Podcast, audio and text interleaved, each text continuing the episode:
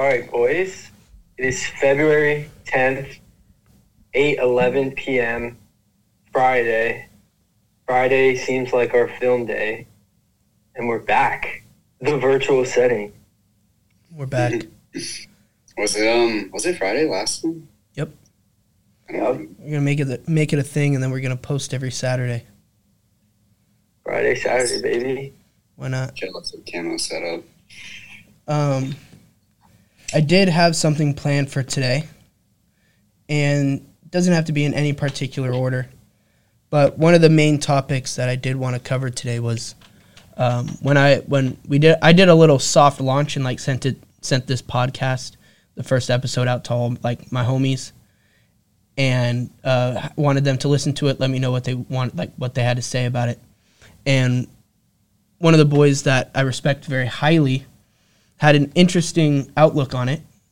And um, if he thinks it then we have i'm sure that many other people are also feeling that same way. So what he was saying was he felt that our first podcast was saying that you can only be successful by doing entrepreneurship. So the first question for us today is is there is entrepreneurship the only way to get successful well, it depends on what success looks differently for other people. I think a better word would be fulfillment, right? Because I mean, success could be money wise for one person. Another it could be you know love or a specific activity, you know, filling their time.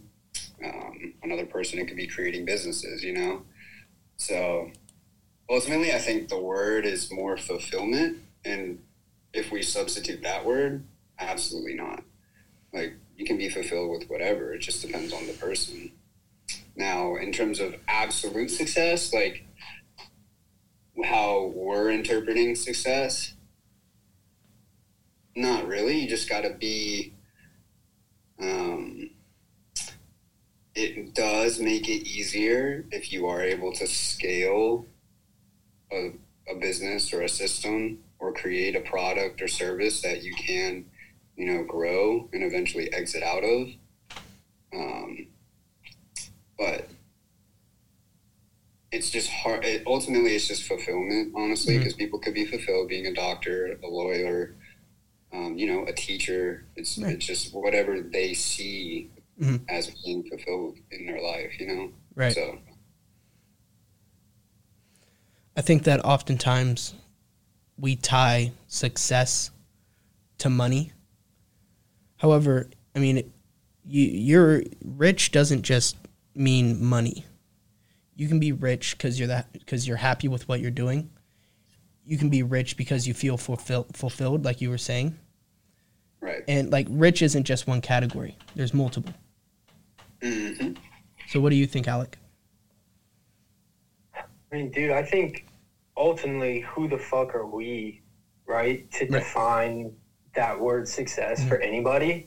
And obviously, I mean, in this specific situation, all we're doing is talking about how we're going to achieve our form of success mm-hmm. in life. I mean, so again, I would just tell whoever this kid is, this is what I'm all the time, is think 10 years ahead. Think where you want to be when you're 33, 34, 35, and reverse engineer a plan backwards. And if for you, going to get a job, a nine to five, let's call it, going to your nine to five, saving your money, stacking your bread, doing that gets you what you envision your life at 33 to 35. And don't let anyone backtrack you away from what you're defining that success as. And I think for me, my brain just goes to like that integration aspect of things or like that planning, right? That accountability aspect of things. It's like just have a plan no one mm-hmm. you're you got to be your own mental point of origin. You have to set your own plan in life but if you can be taken away from what you want to accomplish in life and what you're defining as success by three people then in a way like you haven't clearly defined it and you're not your own mental point of origin. So i would just say man like go chase whatever you see as success define it clearly define it and then take action steps to get whatever you want. I mean, everyone's life is going to look different, right? We're all one in a billion people. So Right. go do your thing, brother. Well said. Yeah, I mean, uh, one of the things that I really wanted to make clear was we're not, I, I, or at least I speak for everyone. But if if you disagree, let me know. But we aren't saying that working a corporate job is a waste of life, a terrible decision. Like if you do that, you are, you know, you're just wasting your potential. And that I don't think that that's what we're trying to portray at all. I think that I mean- what what we're speaking on is what is relevant to us. To us individually, we're speaking to everybody else who feels that they want to go down that entrepreneurial journey, right? Like if you're a dog person and there's a podcast about cats, you're probably not going to listen to that podcast, right? Because it doesn't correlate with what you believe in. So this podcast might not be for everybody, but for the people that it is for, I hope that they can come here, learn from what we've learned so far, learn from our failures, so then they can, you know, jumpstart over that, and then kind of go beyond. Right. So it's not that we're necessarily shitting on the nine to five. It's just ultimately a lot of people don't find a vast majority of people that are still kind of technically in the matrix are not necessarily living fulfilled lives, right? You know, depression is at an all time high, you know, um, and they're not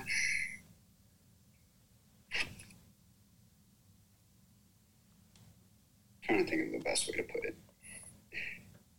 They aren't necessarily, they're just not being fulfilled within their roles because ultimately what we find fulfilling is meaning in our life. Yes, that could, your occupation could give you that kind of meaning, but you know, there's other aspects of enjoyment that the nine to five, you just don't have an option. You can't, you can't go drop everything and, you know, go to Spain for four months, right? Working a nine to five. Or if you're, um, you know, self-employed in whatever venture you're going on, right? You're attached to whatever aspect that you're getting money from. Um, so ultimately, so what I see success as, like my definite, is having options to do whatever I want with the time that I want when I wake up, and it just so happens that yes, entrepreneurship is the answer for that version of success that I am seeking, Mhm. right? That because I want to be able to go do whatever the hell I want and not be tied to a specific location, right? I want to have that freedom. So, in a way, yes, having going keeping a 9 to 5 is in some ways limiting to specific people Yeah. that just are weighing variables Mhm. differently, right? Right. Um, We're kind of talking to the nine to fivers who aren't fulfilled working in that nine to five. But if you're fulfilled, I mean, that's awesome. You know? Yeah, like if you, you know, if you're, you know, going through college for to to become a lawyer, to become a doctor, um, you know, to but we need brain surgeons, right? Like Right. we need them in the world, and that is, I have to imagine a very fulfilling person for the Mhm. person that's going down, you know, going on that journey. Right. Um, but the vast majority of people that are working, you know, they're the time they are tied to the clock, right? Clocking in, clocking out. It's not fulfilling for them. Mhm. All we are here to do is just get them to start thinking for themselves and not being reliant on outside sources and become their own source of fulfillment and build an empire in their own vision, like with their own vision of what Right. they see their life as, right? Mine's going to look completely different from Alec's. Mine's going to look different from yours, Cam, right? So it's really just thinking about yourself. And if you can start to do that, you can start to see some of the flaws in the vast majority of nine to fives. Um, yeah, well, that's kind of where I, I see it at least. And dude, I would even, I would just think that if most people really sat back and analyzed where they want to go and where they want to be at the end of their life, I don't think most people would say, and maybe this is a broad statement, but I don't think most people would say, I want to work for the 40 years of my youth, get to the end of my 40 year career, and then try and live off of a 401k or a normal retirement vehicle that can lose its value in one month because a politician made a bad decision. Like I think most people when they sit down and they take a second to analyze the chessboard and they're really like, where is my life taking me? I truly think most people would not say that's their ideal outcome in life. So does that mean that a nine to five can't get you to your ideal outcome in life? No, but it's like the people who just drift their life away without ever taking a step back, using that planning aspect of their brain and just like thinking 10, 20, 30, 40 years ahead from now and saying, like, is being in the rat race, making 5K a month, spending 5K a month really going to get me to where I want to go? Or am I really just finding myself getting stuck into this nine to five? Because you could have a nine to five, make 5K a month, live off of two, save 3K. And then you know what? Now you're making smart financial decisions and you're moving yourself to a life of fulfillment, right? Like Digo keeps talking about fulfillment. That's such a big word. Like you're setting yourself up to eventually one day be able to do the things you want to do. And maybe you don't have the risk appetite to go out and start a business, be an entrepreneur. But like it's even just planning, bro. Like you don't want no one wants to fucking work their whole entire life, get to when they're sixty, and then get half fucking mm-hmm. dime to go retire, you know, like be stuck working for the rest of their life. And I think I think that's where the difference is is like I love the risk aspect of entrepreneurship. Like that that's what drew me in. Like I love the the thought of like building a business, treating it as my own baby and bringing it up to this big big business where now I'm able to go travel and I come back better than it was when I left, right? And that's kind of like you know, that that's the difference between being self-employed and owning a big business. Right. Right. And I think it's it's also interesting to note that like it's that risk is exciting to us, mm-hmm. but we got to think why, right? Like not everyone is that guy or that person that sees it as an exciting thing. Not everyone had the influences that we had. I know mm-hmm. for me, like again, my dad. Like I watched my dad run his own business his whole life. Right. So I always had that thing manifesting within me that I knew. But some people they don't grow up in that environment. They don't have examples like we've all been so fortunate to see in our lives that you know entrepreneurship is real. You know, some people are still stuck with the limiting belief that investing is scary. Mm-hmm. You know, some people's psychology of money is still so messed up that they think investing is scary.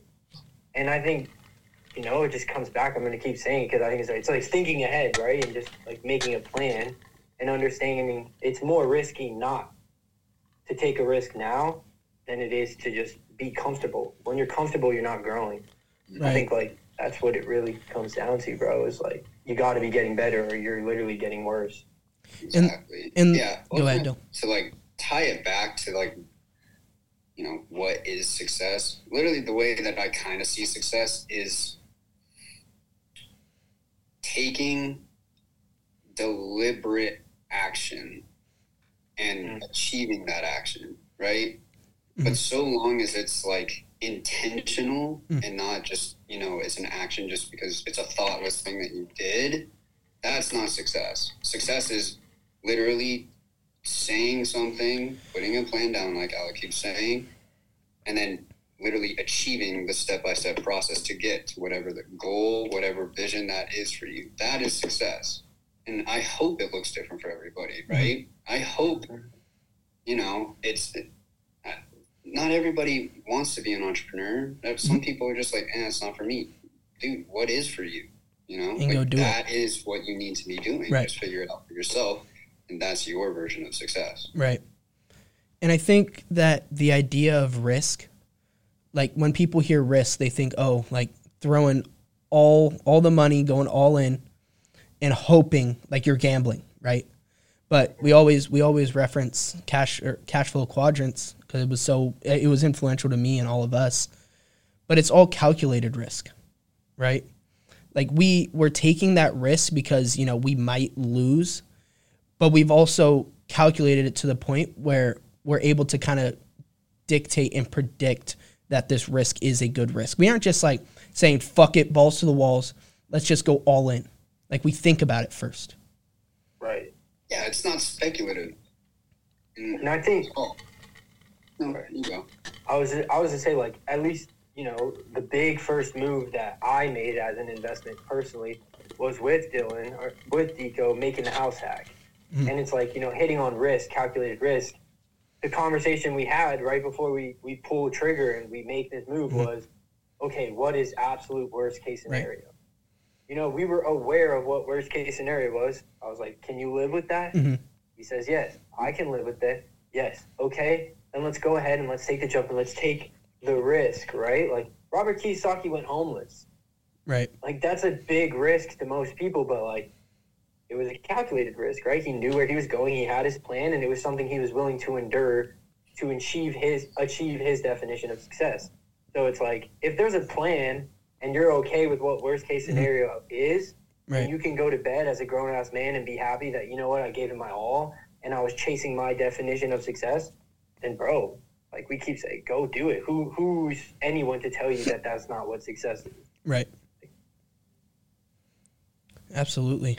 I think I think you hit the nail on the head with uh with like can't when you weigh all the options and you can live with the worst case scenario, then that's like that's your trigger. That's where you go. That's when you go. Like if you, like when you calculate it to the point where like worst case scenario still isn't like me being homeless, go do it. Cuz like that's cuz we're uncomfortable then and that's where the learning happens. And I bet you if you do fail, you will never make that mistake again. Yeah, and it's like, if it, again, it's like having a positive relationship with failure as Mm. well. Because, you know, let's say you do not do it perfectly on the first try. Mhm. That's literally the whole point. You know, Right. like I don't know how many of my YouTube mentors literally tell stories about them going homeless, Mhm. about them spending their last thousand dollars on their business trying to make it work, and it didn't work, and they they survived it, right? Like Right. we will always be provided our daily bread as long as we're moving within the correct intentions and we're trying to make the right things happen. So it's like, you know, is it really failing or did you just learn a, a valuable lesson and now you're going to see the reap the benefits of failing for the rest of your life and now you're actually on the journey you want to go on? That's that's a much better trade-off or risk than not ever taking a step because you were scared of failing Right. and then missing out on a whole life of what you define as success. Fail forward. Uh, Always. Deco, do you have any finishing thoughts before we move on? Yeah, I mean, a lot of people also have this idea that like progress is linear. You Mm. know, it's just a slow, steady grade upwards, right? Um, but it's not like that at all, right? There's peaks and there's troughs, and you know everything in between. Like there's parts where you are popping off, you know. Um, you know, and it can be kind of a cool, a pretty cool moment. But then there's also, you know, the opposite end of it where it's like, oh, wow, like we kind of got to dig our feet in. Like, you know, we got to grind for a little bit, hunker down, and get real serious because, like, you know, this wasn't the best stretch of performance on our end, right? Mhm. Um, and like eh, that, that journey is supposed to happen. Like that's what builds your character as uh, with anything in life, right? Like Mhm. you're going to have these like periods of time where you know it's easy because it's going well, but it's like when once it starts to go, you know, a little sideways, some shit starts hitting the fan. it's like that's the stuff that builds your character and builds your mindset to be able to like, you know, instill in whatever it is that you're building or whatever it is you're striving for to make sure that you're trying to at least increase or optimize the amount of good phases you have and taking what you learn in those, you know, the trough periods to minimize them in the Mhm. future. Right. That's literally what it's about. So, I think I think we can do all that we can to limit the troughs, but I think it's what you do during those troughs that make all the difference. Like I think that's where all the growth does happen. Like when you're when you're spending your time at the top, are you starting to coast or are you working just as hard as you were when you were in the trough? So but yeah, are you guys you guys ready for the next question? Next topic? Yeah, let's run through it, bro. All right. This is Let's going to go, be Let's go. Let's go. this is to be a hefty one because it's the weekly recap. What the hell happened this week? Uh, the a better question is what the hell didn't happen this week? Oh shit, boys! I went on I went on a trip. Let me tell you, I went on a trip. um, I uh, personally, I was doing seventy five hard, and I broke seventy five hard, which is something that made me very very sad. Um, but that was a little bit of personal thing. That was like the biggest thing that happened to me this week. Broke seventy five hard, but my biggest learning lesson is just I gotta understand who's bad for me and who's good for me. Because my little sister is my kryptonite, and I always make my worst decisions around her. And I let myself get into a state of mind where I made I wasn't able to control what the frick I was putting in my mouth. And I fucked up. So I that think was my big personal thing. off of what you told me throughout that week, I think there's a couple bits, even with that one experience, that we could go over. Like, one, you found out that nobody cares what you do. And sometimes we make it up in our mind. And two, um, you were really hard on yourself when you did fail that 75 hard. Like, you were like, guys, like, I fucked up the, the brand image. Like, I failed. I'm such a failure. So could you could you touch on both of those things? The nobody gives a fuck about what you do, and Yep. two being hard on yourself. And how is it? How can you do it in a healthier way? I mean, dude, this is this was a huge experience for me because I mean, one going to Tallahassee, I crossed two things off my bucket list that I've always wanted to do, or at least one of my year goals and like a life goal. So I was able to like have some cool experiences, um, and in those experiences, I think I just learned again that no one gives an absolute fuck at all, bro. Like I did something so embarrassing, like. I, I can't even express how embarrassing it was to show up to my little sister's dorm room and act the way I acted. And then the next morning, not give an absolute fuck at all and still be like, yo, like you're the homie, and just like post up and chill. So again, it was like another Tim, Tim Ferriss four hour work week moment where I stood up and I was like, no one cares. It was so liberating. You, you don't And want to tell us turned- what that thing was? Um, I mean, I, I fully pissed myself. Yeah, I don't know. I don't know what it is. What are you Yeah. I literally, I pissed myself in the middle of my little sister's apartment. I literally pissed myself, and I and I let and I left it there.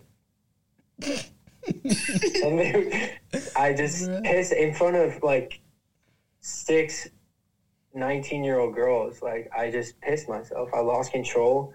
I I didn't make it to the bathroom, and I pissed myself. And I I'm not like it was kind of liberating to like realize that they didn't care at all. Um, so that was super cool. Yeah, that was that's probably the highlight of their week too. Yeah, that I'm glad that you ended up telling us what you did too, because now we have nobody like nobody cares. yeah, like at all. We make it all up in our mind. Like we make it such a bigger deal than they than we think people would. Mm-hmm. And it's that was so liberating, honestly.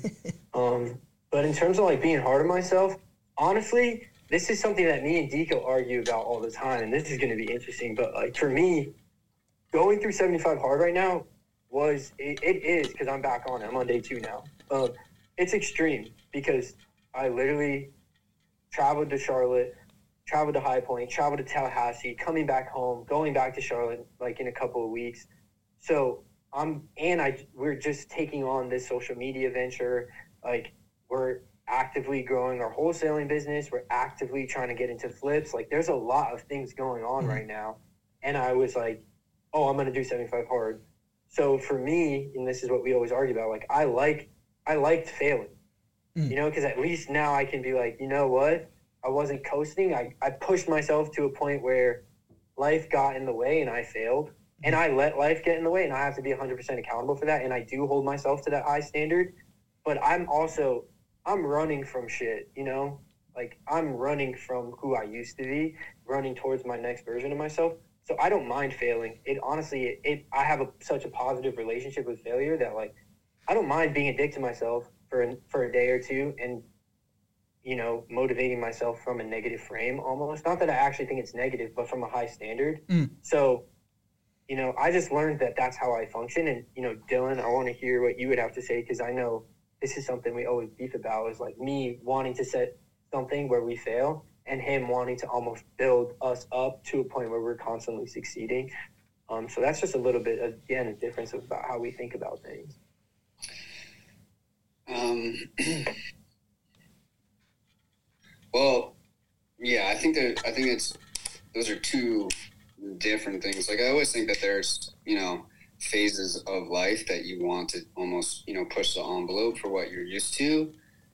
Um, you know, to see what you are made of, and to just keep improving in you know the aspects of your life that you do want to see progress in. I do think that that's very healthy um, to always be doing that. And if you and if you end up failing because of it, it's like okay, well you know, you know, you now have an idea of the threshold at this point in your life that you can sustain, right? Um, which I think, you know, and if you keep consistently doing that, you're it's going to eventually just keep getting better and better, where you will start to see little a little bit more incremental success, right? Um, I'm trying to remember. It was Ed Mylett's book, Max Out Your Life. You know, always pushing your thermometer, right? Because a lot of people, you know, they operate on, you know, 60 degrees Fahrenheit and they never go up to 70, 80, 90 degrees Fahrenheit um, for a sustained period of time, right? It may not be ultimately the most sustainable thing lifelong, but like you want to have those phases of 90 degrees Fahrenheit, of 100 degrees Fahrenheit to see what, if you can basically heighten your lower temperature threshold. Because maybe you were at 60 and then you operated in a 70 to 90 range, and now you're at, you know, you can operate at a 68 or a 70% or a 70 um, degree Fahrenheit threshold for your life now, Mhm. right? So it is a good thing to, you know, go through phases of your life where you are, you know, pushing the envelope for what you're familiar with. Right. Now, that being said, right, I am I am comfortable with failure as well because I think it in times of failure, you're literally able to like just look at at you for who you are and just you know, again, it's the accountability aspect of it. Like it's nobody's fault but your own. As soon as you start, you know, blaming outside things, that's when you lose because you give your power away. Mhm. Right. So it's not that I have, you know, I'm averse to failure. It's more so, you know, when you see little itty bits of success, you start to trust yourself more. Mhm. So then you feel like you can accomplish more, which allows you to push the envelope, right? Or at least give you the confidence that you can push to that next level. I think that's important, right? So, like, you know, if somebody can bench, you know, 200 and they're trying to get to 225, right? Like, they're, they can't just immediately jump to the 225 and just like consistently fail at it. Mhm. That's not going to like get them there if they start slowly adding 10% to that 200 to then eventually get to two, 225 that's ultimately when they're going to start benching 225 Right. um, so I think that's, it's that's the way that i look at it you got to like build up to it um, it's not just going to like you know you're not just going to wake up and do it Right. you got to build that relationship with yourself That's a huge business combo we always are having, especially when we try and implement new things in the system. Is like trying to balance those like extremes almost, if you want to call them that. right and we we touched on it last week too, but I think what Alec did really well was he didn't loathe in the failure. Like you were back on it the next day. Like yeah, Yeah. you failed, you acknowledged it, you, you held yourself accountable, but then you just got right back on your shit. hmm So yeah, and that's that's literally the character aspect of it. Like you don't you don't wallow in your own pity and shame and whatever, right? You can, like he said, you can give yourself a hard time for a little bit, but then ultimately it's just like, bro, like, all right, are you going to continue to do that? Like, Mhm. then you start when the the trouble is is when people start doing that, then they start victimizing and then coming up with Mm. excuses. Yep. And then, oh, you know, a year went by. What happened? You know, it's like, oh, then this and this and this. If you just get right back on it, Right. you know, your brain almost just doesn't know the difference. And to also like bring it back to it, I feel like what you're doing, Alec, is you're pushing your thermometer, right? I think you're doing that constantly, which is good, and that's Right. why you're, that's why you are failing, right? I think that's good. You're seeing what your thermometer can take, like that's. So I think like the concept is still within what I'm talking about, right? Yeah. I almost feel like that was a little bit of bad of a bad example, but I know that we always have that conversation. So, Right. but Well, okay, Deco. What the hell happened this week? What happened with you? Oh, well, we uh, lost a we lost a teammate, Famo. Um, shit. You didn't lose. You lost didn't lose the teammate a- me, a potential prodigy, potential prodigy. potential prodigy, Now, prodigy 2.0, Camo's prodigy 1.0. Yes. Now there's. I think there's because we we have the utmost respect for said prodigy. Um, Oh heck yeah, that's But- my boy. and there's a lot that we can learn from that. So, do you just want to get into like what happened and then what's the bigger picture? Right. So ultimately, I think, you know, we'll talk about me first. I think I'm now learning to be in more of a leadership role. Mhm. It's not going to be the perfect, most perfect thing right from the get go. I knew that. Um, I do think that there were times, it's all about the balance of like, you know, being the teacher slash hand holder, but then also, you know, nudging the bird out Mhm.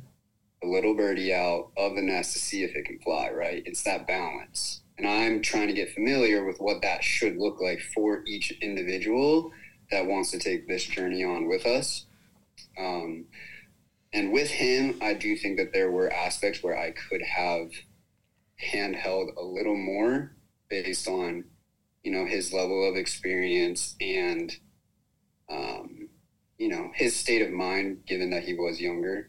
Mhm. Um, but ultimately, it also does come down to one of the concepts that I talked about on the last podcast that we did. Um, he ultimately just he was expecting short-term gratification as well. Um, he didn't see the diamond, and because he didn't see the diamond, it doesn't mean it's not there. But because he couldn't visually see it, he you know he lost motivation fairly quickly. Yeah. Um, so I do think that it was definitely a mixture of those two variables. which I think is a huge learning lesson and life lesson is like are you willing to live with the long-term gratification because a lot of what we do as entrepreneurs is based on long-term gratification like we aren't gonna we aren't gonna close a house every single day sometimes it takes we- we'll work 20 plus hours on one deal just for it to fall through Mm, but back to the failing thing, how fast can you bounce back and go get another one? Yep. Exactly. Like Alec sent me a video this week of um, this kid. He was like, "Yeah, wholesaling is so difficult because when you start, you're looking for that one in a thousand, and then you look for that one in a hundred, and then that one in ten. Like it, it. The more that you keep pushing, and you take quitting out, like if you don't quit, you can't lose. Facts. Mhm. It, and that's what Alex Alec is always telling me, and it's so true, because who knows? Maybe that next phone call that he made was the one that went under contract. Right. Right. I'll never know. Um, I also do think, you know, it, it again bringing it back to like the phase of like that. I mean, this kid, he was he's very young, right? He's Yeah. still in the heat of college, right? So he's got, you know, he's got a bit of freedom on his hands now, and he's still in that bubble, right? So ultimately, the real world hasn't necessarily slapped him in the face yet. He doesn't. He hasn't felt what it's like to be in a nine to five to have your time dictated. You know, it's not within your power. Um, so I don't necessarily think that he saw value in the entirety of what we were doing with him. Mm-hmm. Mm-hmm. But it doesn't mean that he won't once he gets older. Right. Right. And I, I will say, like, this is something I was reflecting on as well. Because, like, even within my wholesale journey, Oh. I think we just lost Deco. We just lost him. Um, His phone must have died. we'll keep sliding through it, though. Even within my wholesale journey, like, I was at a house with a kid who was actively doing 10 deals, five to 10 deals a month, cold calling for him. Mhm. And I stopped and I left, and it took me two years to get back to wholesale. Right. So I was said kid, and I still missed the opportunity as well, and I wasn't able to kind of capitalize on it just because of the phase of life I was in as well. So, what do we what do we want to do with Deco? Do we want to call him, or do we want to just keep running through His his computer just died. He'll be on in just a sec. Um, Um, but in, in terms of of this as well, I mean, obviously, like I'd be curious to see what your opinion on it is from your role. But first, uh, like one thing I think I could have done right between all of our relationships, right? Like integrator and Deco being visionary, at least on our end. I think as the integrator, it is my job to have been a little bit more aware of how he was feeling. Um, Right. And I don't even like to use the word feelings because we're we should be logical, we should be men, but at the same time, like we have to acknowledge the way we're feeling. right. And I, I could have done better in my management position to check in with him and, and you know play my role of checking in on his mindset, checking in on his plan, checking in on his 90 day rocks, like checking in on his weekly goals, planning with him for one, three, five years in the future. That way, when that instant gratification isn't slapping, you can see the delayed, like the delayed vision. And I'm, I'm kind of curious to ask you this. You know, I mean, we saw some pretty quick success with you, but even like me and you started our relationship by planning for one year from now, three years from now, five years from now. What up? He's loading back in. There we go. And then I'll finish my question. Yeah.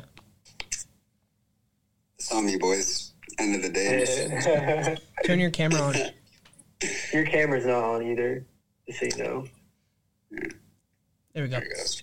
Um, but Deco, I was literally, I just basically was running Camo down about how I felt as integrator. I should have been more accountable for his mindset, and also like I was posing a question to Camo, how me and Camo's relationship before we started doing this, we really honed in on like the spreadsheet, the financial planning spreadsheet, and we focused on like a one year plan, a one year goal, three year goal, and five year goal. So how do you think that plan helped you stay focused in the times when we maybe weren't seeing success and like allowing you to delay that gratification, delay that gratification. Well, first, I want to say that I think that um, he he didn't feel fulfilled, like what we were saying before. He didn't he didn't have his fulfillment, and that, that that's that's what I'll say on that.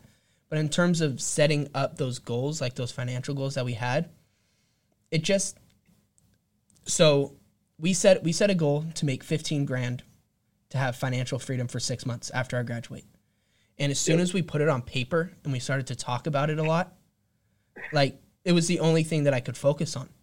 And I was like, all right, let's get one under contract so I can get a little so I can nudge closer. Let's get another one. Let's let's keep going. And it was almost like an accountability piece because we wrote it down. And as soon as I started to really focus on that, I achieved it. And I achieved it so much faster than I ever would have thought. Like 15 I, we we made 15 grand in 2 months, 3 months. Right? Like I reached my goal that quickly. It was insane. And it was only because my mind was actively thinking about it. I don't know if the Yeah. universe was listening or you know, if just Yeah. something made it happen, but my mindset was completely fixed on achieving right. Yeah, that's that is the reticular activating system. it, it it it worked, right? Like I was totally all every day I checked that spreadsheet and I'd get to see myself. Oh, I could have easily been like, oh my god, I'm at zero dollars. Like, like we just had one fall out of contract, but then we got one and we closed it. And I was like, boom, look at that. The little meter's filling up. And then we got another one. And boom, it's even it's even closer now. So it was just so like as soon as I started to focus on it, it really started to happen. I don't know if I got lucky or if that's just how it was always written out. I don't know. I mean, dude, I, I think it's honestly, I'm gonna check you a little bit to say like, bro, don't even. What is luck, right? Luck is just the person who's prepared for the opportunity because you went out. Was it lucky that you had your real estate license at 18? Was it lucky that you busted your ass for two months to get your license transferred from California to North Carolina? Mm. Was it luck that you showed up for 20 days? Was it luck that you saw a vision and like went after it? Like, I wouldn't even give it to luck, right? Like, maybe you hopped on me and me and Deco's momentum a little bit. No, 100%. No, but totally, I created my own luck. Like I just Yeah, everything that I did leading up to that point got me to that goal. And it was Mhm. I mean, I did everything right, but it was so it was like an unrealistic goal. Yeah. But we wrote it down and made it realistic. Yeah, bro. Putting putting it on on a page with a purpose. I mean, it, Mhm. bro. I mean, Deco, go off on the RAS, bro. They're like, I know you know. Like, it's so real, bro. Like, And the blue You Jeep just—you literally just put it into reality, right? Like mine and mine and Alec's goal um, for a little bit when we were just getting started was like, yo, we're making 40k, right? 20k between the both of us, um, and that literally was the number that was staring right back at us in like two and a half months time after we set that goal. Like that is what is crazy, you know? Like ultimately, bro, like I gotta stop saying that damn word. Ultimately, that is my that's my word right now for some reason. Um, but RAS, dude, it's literally what your brain thinks on. It is a major paradigm shifter because, like, literally, what you think about is what happens. What you say, and people really undervalue the power of their words and like the you know their self talk. You know the conversations that they have with themselves um, you know, even the thoughts that drift in and out of their minds, the ones that they really validate, and the ones that you know they tend to uh, slip away. Um, that stuff is all insanely more powerful than you really think it is. And the the coolest part about it is like when you literally have goals and you put it into the literal literal universe, like it's staring right back at you on a sheet of paper. All those thoughts, like it's almost like the the universe's matrix listens to you and responds, but you have to put in the work. You have to pay your dues, right? In terms of taking those actions necessary to make those goals come to fruition. And it's like the universe almost synergizes with you, the the wavelengths that you're giving off, the vibes you're giving off, the intention you're giving off. And that is ultimately what makes it, again, there's that word. Um, that is what makes it happen. Mhm. It's the coolest thing ever, right? You buy a, you know, you buy a red slug bug. That's all you're gonna see. You know, that's that's kind of how crazy it is. If you on the opposite end of it, if you focus on the negatives of every single thing, you look at the world, you know, glass half empty. That is what you will see everything as. You will see everybody as a parasite. You will see everybody as, you know, a backstabber, right? Um, so it's literally what, what it comes down to is what are you allowing your mind to focus on? What are what are the words that you're speaking into the universe? Right. And yeah, that, I mean that's that's exactly right. It's insane how it works like that. And to get us back on from that from the tangent because we are we should have just called this podcast podcast the tangent. Um, but for for the rebrand it, rebrand it. for the for this week, I actually had a really interesting thing happen. But before that, like there were so like everything that could have gone wrong, quote unquote, went wrong this week. Like we had three under contract, two of them like out of out of our control. It was just how it was supposed to happen. Like You know, not everybody got signed off on the contract, and the other one was a fake LLC was made to clear a deed, and like it was just like out of our control. So one of the things that I list that I learned was don't take action right away when it's not necessary.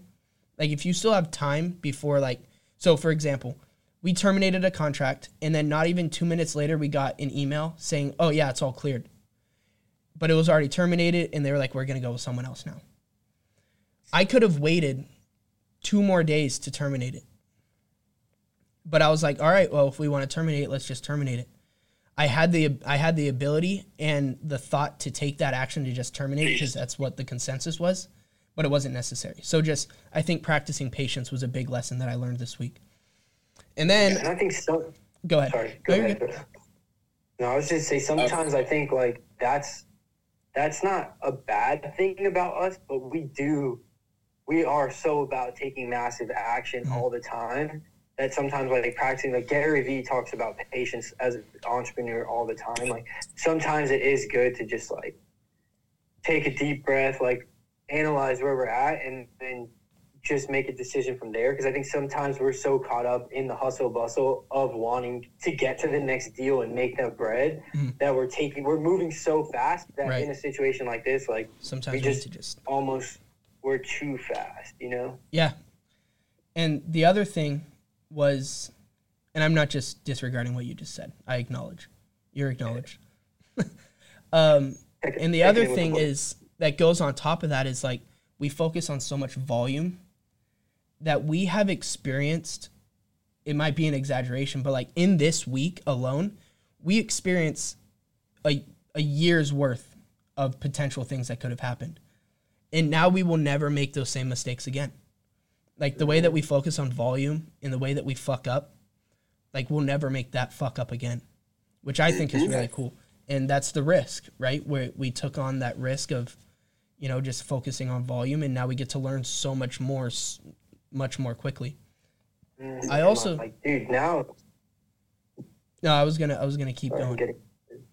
i was gonna start talking about how i started reading on um, you can't like can't hurt me by david goggins and i think you guys are gonna have a lot to talk about on this.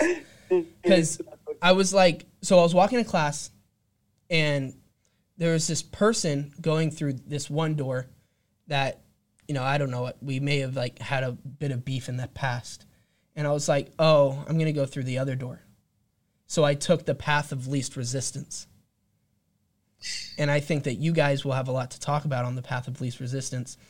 And as I was walking to that other door, I was like, shit, I should have just gone for it and just like walked through that door. Like I, I almost went like the comfortable route instead of going the uncomfortable route. So what do you guys what do you guys think about the the path of least resistance and how is it kind of detrimental? I mean, I'll, I don't know about all in life, but in this specific situation, I'll just say like, um, I'm gonna call him Mr. T because I hear there's a shadow ban going on around his name. Um, take it for what it's worth, right? So Mr. T, he talks about like the fact of as men, like in situations like that, if we're walking and you know that energy that is transferred between a dude and a dude when you're walking to each other, like if if you're if they're not moving out of your way and you're the one moving, like you should take a second of reflection and really realize like why why did they not move out of my way? Like why did I concede to that frame and that interaction? Um, so I would just pose the question to you, right? Like why did in that situation you felt you took the comfortable action because you usually are the guy that's taking the uncomfortable actions. Right. So just analyzing that situation, one, I think the fact that you're even thinking about that like that is cool as fuck. And then two, just I would say, why were you the bitch? Like, why, why, why did you move out of his way? You should have ran him the fuck over, bro. Well, realistically, if I walked through that door, were we going to get in a full-fledged fist fight? No. no, that wasn't going to happen, right? I was just like, you know what? It's not really what I want to deal with right now. Were we going to go back and forth and be like, hey, fuck you? No, we were just, he was just going to hold the door open, or I was going to hold the door open, and we were just going to go about our business. Like, and back to like, people really don't give a fuck. Like, I made him, like, I made up in my mind, like, oh, he's really going to, like, like, this isn't going to be good. So I went the path of least resistance. Hindsight, I should have just walked through because nothing. I wasn't gonna lose my life. I wasn't gonna get in a fight. Nothing bad was gonna happen from it. So I took the easy way out, but I was conscious of it while I was doing. So now that won't happen again. Should have ran his ass over, spit on him. That that's that's not even resistance. That's just the path of most confrontation. Um, that's funny as fuck. Um, but uh, I do have one last topic for us to go over, and that is because I have been reading "Can't Hurt Me," and we've spoken about it a few times. Is the victim mindset and how to escape the victim mindset. So I know for me, my like, we'll just use David Goggins as an example. Obviously, growing up was not ideal. It was as as worse as it could get, right? But instead of letting that define him, he let it amplify him, and he used it as like the fuel for the fire. So when we have, and I, I've spoken about this in the past, but like if you've had bad shit happen to you, that's a good thing, because now you have shit to pull from and shit to like work mm-hmm. away from to make sure that either you or anybody close to you never has to go through that again.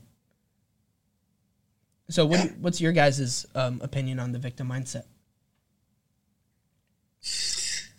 Well, so the question was, how do you get out of it? Right. Uh, I I think the very first step is taking accountability for everything in your life and where you're currently at. That is what that is what gets you out of it. As soon as you can look at yourself and say, I am where I'm at because of me and my actions. Hmm. Because then you give, again, your power back to yourself. The victim mindset is basically just giving your power away. Giving it away to the person that makes you mad when they're driving, they cut you off. Giving it away to, you know, oh, I can't control my time because my time's taken away from me. Or, you know, giving into letting your emotions dictate how you're going to interact in specific situations, right? You're just giving, constantly giving away your own power. As soon as you stop doing that, you look at yourself, say, I am where I am at because of me, nobody else. That is ultimately the first thing that needs to happen. And the second thing that needs to happen is you get around people that don't have victim mindsets, period. And then the rest will kind of take care of itself. I would play. I, I'll play the devil's advocate here because you said like all the things that you did, like you you have to start giving your power back. Using David Goggins again as an example, he didn't put himself in that situation to be beat by his dad and to you know go through all the shit that he did go through. So on the other side of the coin, the shit that we couldn't control but it did happen anyways. Like how do, how do you escape that victim mindset? Well, you just got to let that go because ultimately you couldn't control any of that. Right. So why would you let it define you? Mhm. You know, it, it's a strength that you got to experience something like that, right? Right. Um, and that's literally what we're on this world to do is to just experience things, the good and the bad, Mhm. Right? So, yeah, you got to realize what you do have control over and what you don't have control over. Mhm.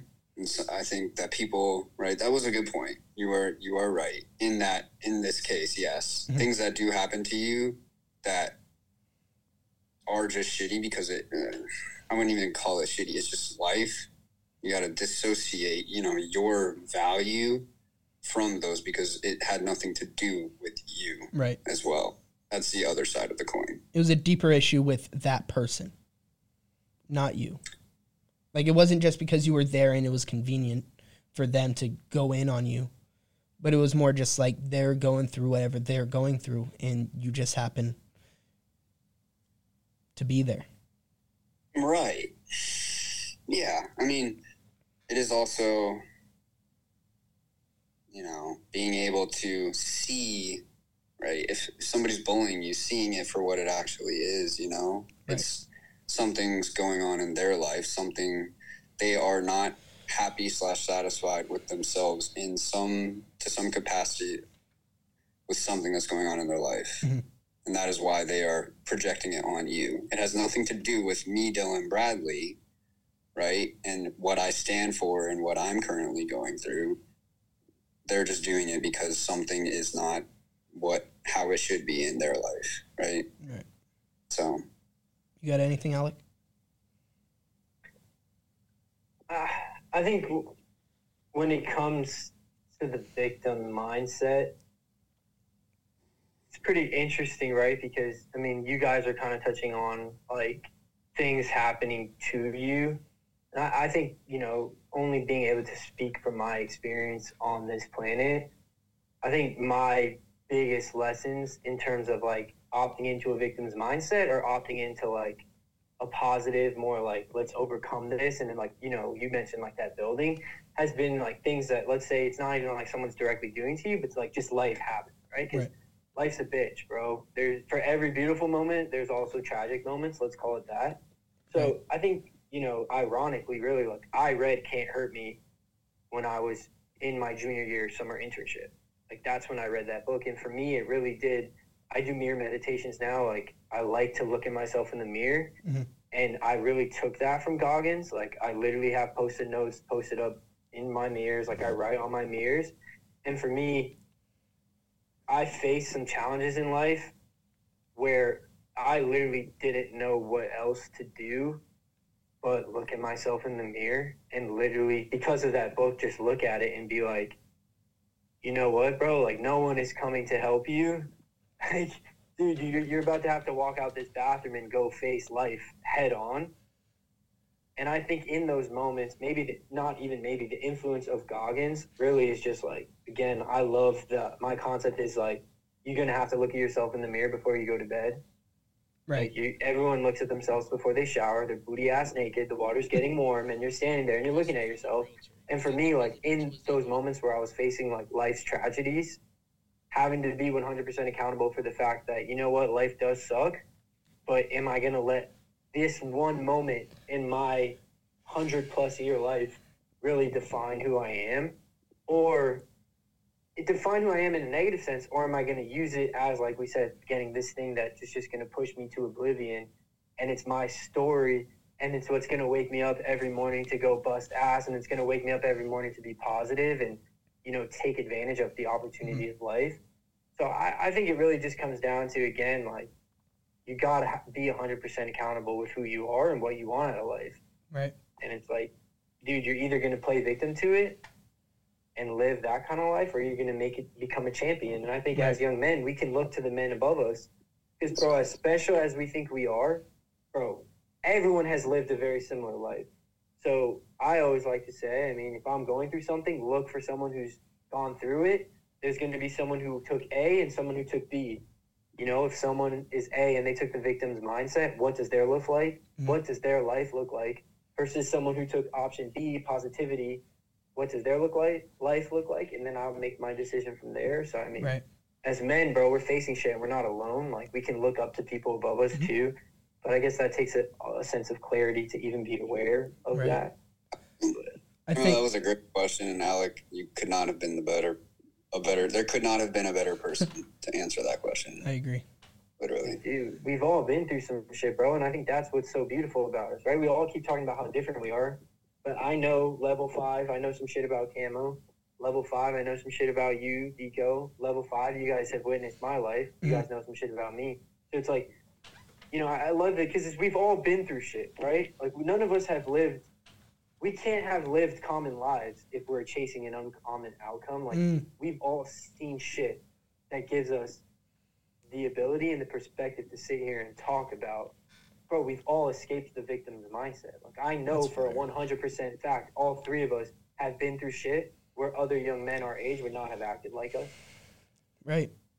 And that's that's that's powerful because you know like the the things that have happened to you like if Goggins was to write a book and he wrote about how mommy and daddy loved each other, everything was perfect. You know, he got to be a Cub Scout. He got to ev- everything was just perfect. Who the hell who would read that book? Yep. it wouldn't be a very fun book to read. So like all the things bad that are happening in our lives are just, you know, climaxes in the story. And we're writing a better story. it's life, bro. Like you know, without good, we couldn't appreciate light without Mhm. dark. Right? We couldn't appreciate good moments without experiencing bad moments. Absolutely. And again, it just comes down to that awareness and just thinking ten years in in, in advance. Like, Mhm. are we really going to let one moment when we're young define the rest of our lives, Right. or are we? I mean, we are letting it define us, but in a positive way, Right. not in a negative way. And I think that the difference between those who are in the victim mindset and who aren't is the positive outlook. If you're able to switch that glass, like what Deco was saying, from half empty to half or half empty to half full, I mean, everything that you go through is now like, oh, that was awesome. Like, how fast can you bounce back from that lesson mm-hmm. and use it and leverage it? So I think the main things to escape the victim mentality is the positive aspect, the positive outlook. Yeah. and you know controlling the things that you can control and not trying to control the things that you can't. And also just not letting what has happened define you but you know amplify you. Yeah, and and I I can't help but hear like some let's say X's in the back of my head right now, like when we've had these deep conversations, like, oh, you're you're so t- positive, like toxically positive, right? So I mean, maybe a different way to say is even like having the perspective when Mm. you are in a negative situation to analyze the fact that this emotion will pass, right? So if we don't want to like be too much, like, oh, you're too positive all right, so maybe when you're in a bad situation, just being able to analyze and have the perspective to say, all right, I'm in a bad situation. This will go away, you know? Because that's one thing I realize. Like sometimes I try to over positive something, and like my sisters call me out all the time. They're like, no, Alec, this sucks. And I'm like, no, it's like, let's go. And they're like, no, like, this just sucks. And I'm like, you know what?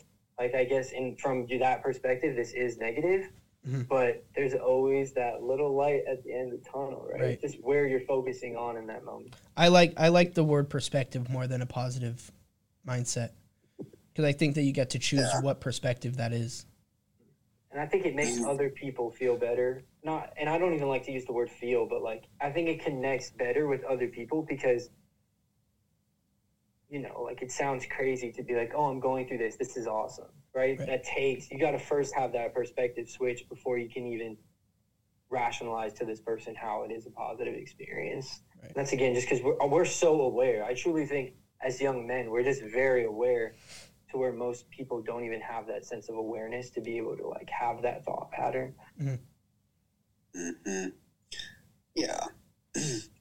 Because there are, with situations that happen, right, there is always going to be negative things and positive things.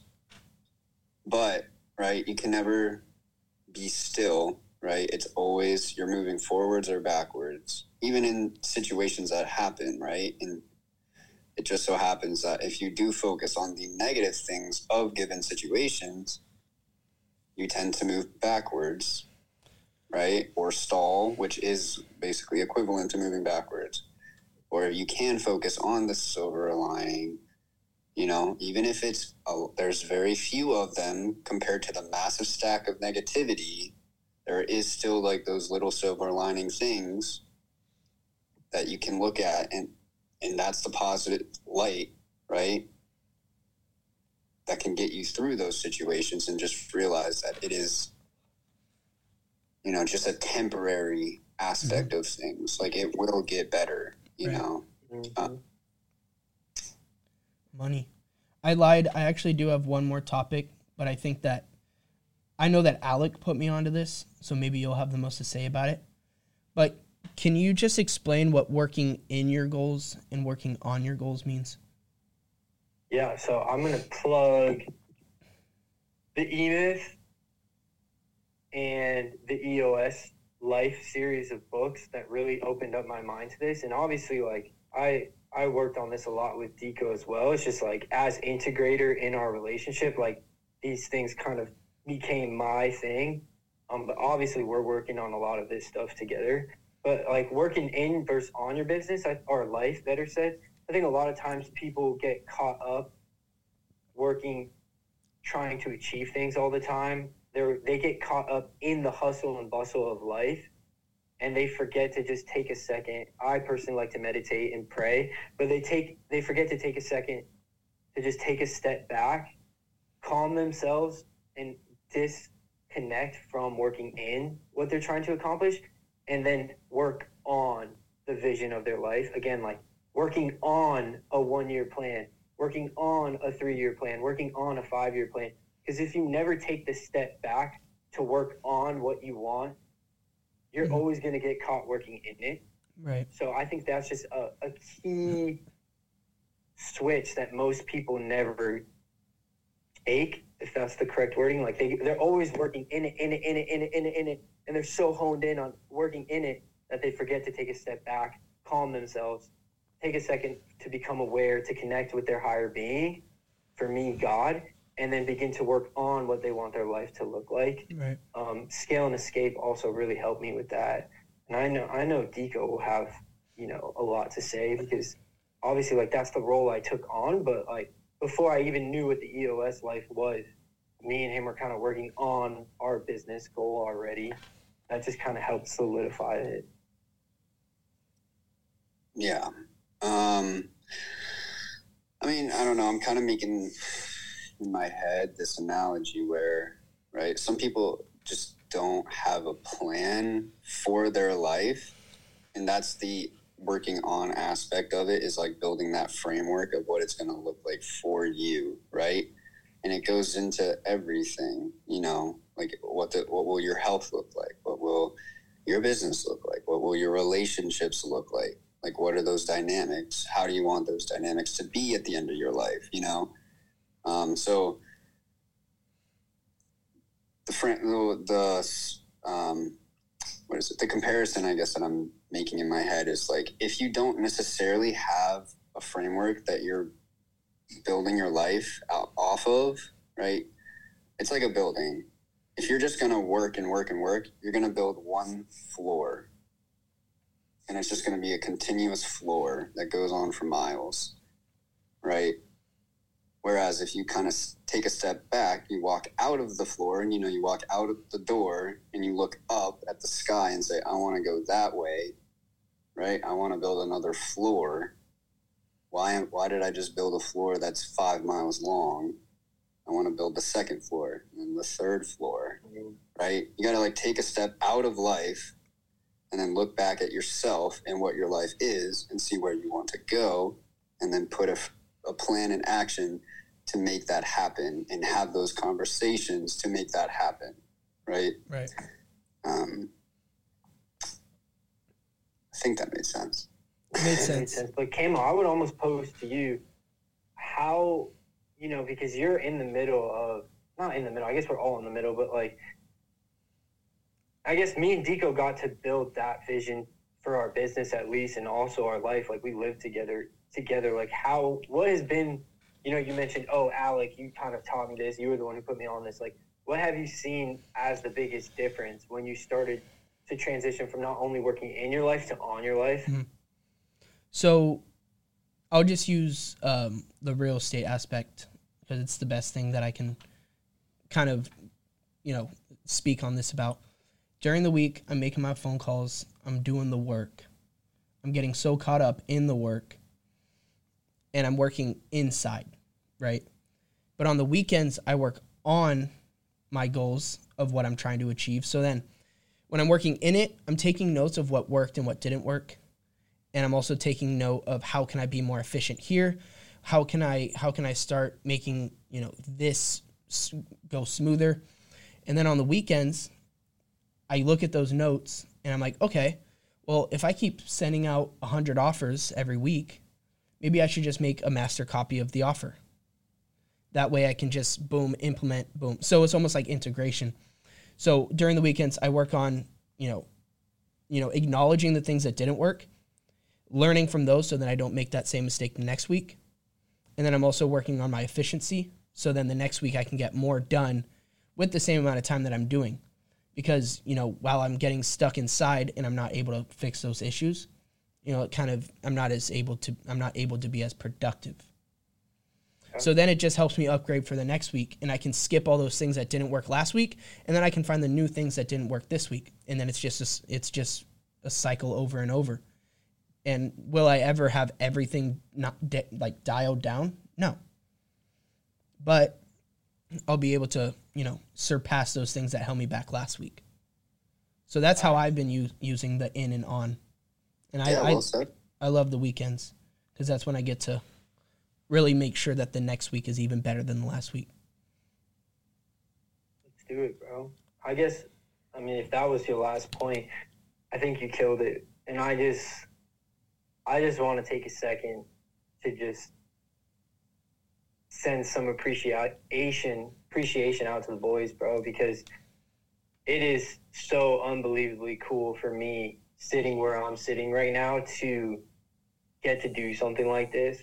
Like honestly, again, like my best friend, and then my my mini best friend, like my two boys. I'm not like I've been through some shit in life, and you two and one other person, maybe a couple other people are really the ones who have like been solid through through life.